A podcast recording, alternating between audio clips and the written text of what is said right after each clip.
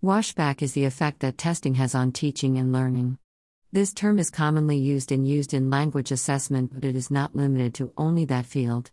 One of the primary concerns of many teachers is developing that provide washback or that enhances students' learning and understanding of ideas in a class.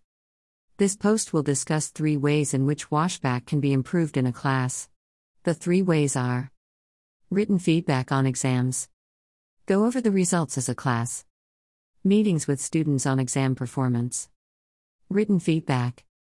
Exams or assignments that are highly subjective, ESAs, require written feedback in order to provide washback. This means specific, personalized feedback for each student. This is a daunting task for most teachers, especially as classes get larger.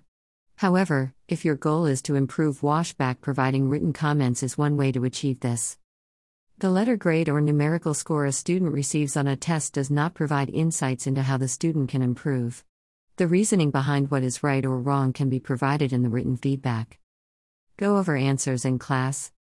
Perhaps the most common way to enhance feedback is to go over the test in class.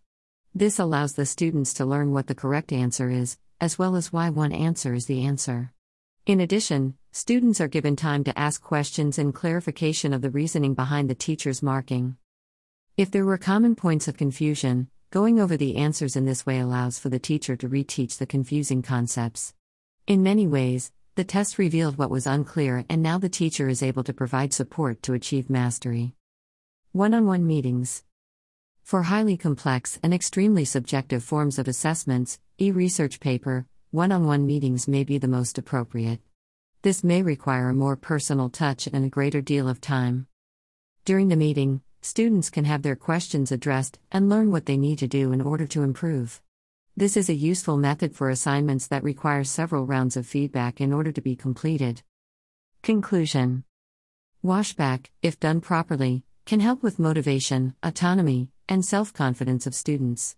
What this means is that assessment should not only be used for grades but also to develop learning skills.